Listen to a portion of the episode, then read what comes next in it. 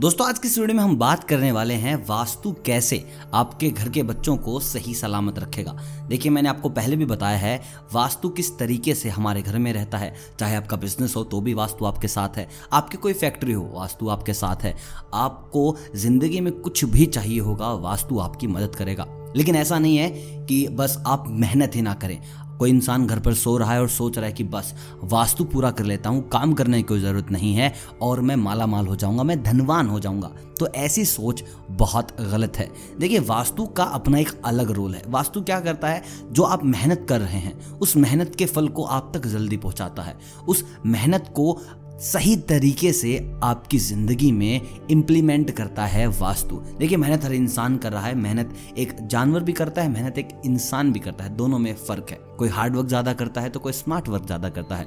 और इस वक्त सबसे ज़्यादा स्मार्ट वर्क यही है कि आप मेहनत कीजिए और उस मेहनत के फल के लिए कीजिए वास्तु का पालन। तो चलिए आज जानते हैं कि कैसे आप वास्तु के ज़रिए अपने घर के बच्चों को सही सलामत रख सकते हैं। उनकी ग्रोथ में आपको बहुत मिलेगी और वास्तु की सारी रेमेडीज आपको बताई जाएँगी, जिसके चलते आपका घर खुशियों से भर जाएगा।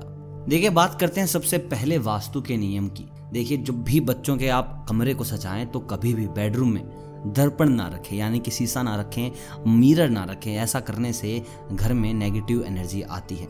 दोस्तों, कई बच्चे होते हैं जो अपने बेडरूम में बहुत सारी फ़ोटोज़ रखते हैं, चित्र रखते हैं, वो गेम से रिलेटेड होते हैं वोर से रिलेटेड होते हैं तो ऐसा करना भी गलत है। बच्चों के बेडरूम में कोई भी हिंसक चित्र ना हो, कोई फ़ोटो ना हो, कोई ऐसी सीनरी ना हो, जिसमें बहुत ज़्यादा दर्द है, यानी कि वायलेंट पिक्चर्स आपको यूज़ नहीं करनी है।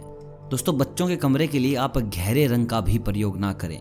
क्या होता है कि ज़्यादातर माँ बाप का यही सोचना होता है, लड़की का अगर रूम है तो पिंक रंग करवा देते हैं, लड़के का अगर रूम है तो ब्लू कलर करवा देते हैं, लड़कियों का रंग पिंक, लड़कों का रंग ब्लू। मैं आपको बता दूँ, गहरे रंग आपको करवाने ही नहीं। बहुत से लोग डार्क ब्लू कलर करवाते हैं बच्चों के रूम में, जो बेहद गलत है। दोस्तों, आपको ख्याल रखना है कि आपको बच्चे के रूम में ज़्यादा इलेक्ट्रॉनिक आइटम भी नहीं रखने हैं। जैसे कि आप बच्चों के रूम में कंप्यूटर रखने से बचें, बच्चों के रूम में अलग से टीवी लगाने से बचें। आप जितना बच्चे के रूम को खुला खुला रखेंगे, यानी कि इलेक्ट्रॉनिक आइटम्स को कम रखेंगे, बच्चे का दिमाग उतना ही ज़्यादा काम करेगा।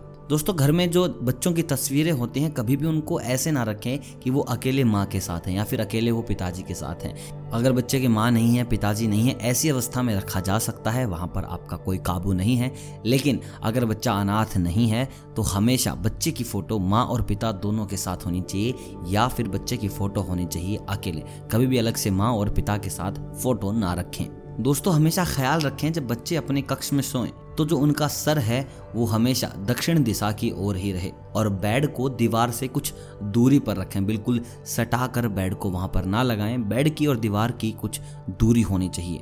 दोस्तों, बहुत से पेरेंट ऐसे होते हैं जो बच्चों के रूम में माँ सरस्वती व गणपति भगवान की स्थापना करते हैं। उनको ये नहीं पता होता कि किस दिशा में स्थापना करते हैं। देखिए, जो माँ सरस्वती है, वो विद्या की देवी है, वो पढ़ाई की देवी है। बच्चों के उज्जवल भविष्य के लिए हम उनकी तस्वीरें बच्चों के रूम में लगाते हैं। लेकिन क्या आपको पता है कि किस दिशा में इन फ़ोटोज़ को होना चाहिए? देखिए, माँ सरस्वती व गणपति भगवान की स्थापना अगर बच्चों के रूम में कर रहे हैं तो वो होनी चाहिए हमेशा ईशान कोण की तरफ़। और जीवन में कामयाब व प्रभावशाली व्यक्तियों की फ़ोटोज़ हमेशा बच्चों के कमरे में लगाए जैसे कि अब्दुल कलाम हो गए, महात्मा गांधी हो गए, भगत सिंह हो गए, और भी बहुत से लोग जिन्होंने अपनी ज़िंदगी में बहुत सफलता हासिल करी है।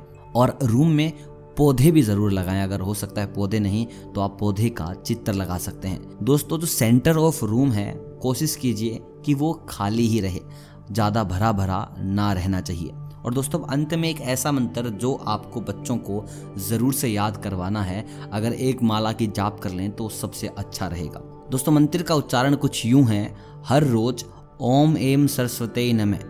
ये माला आपको बच्चों से करवानी है और माला में जो मंत्र उच्चारण होगा, वो होगा 108 बार। तो दोस्तों, ये थे कुछ ऐसे नियम जिनके चलते आप अपने परिवार में खुशियाँ ला सकते हैं, बच्चों को सफलता की ओर बढ़ा सकते हैं। वीडियो अगर अच्छी लगी हो तो वीडियो को लाइक कीजिएगा और मुझे कमेंट करके बताइएगा कि अगली वीडियो आप किस टॉपिक के ऊपर चाहते हैं। मैं मिलता हूँ आपसे बहुत जल्द वास्तु के कुछ नए नियमों के साथ। तब तक आप सभी को अलविदा।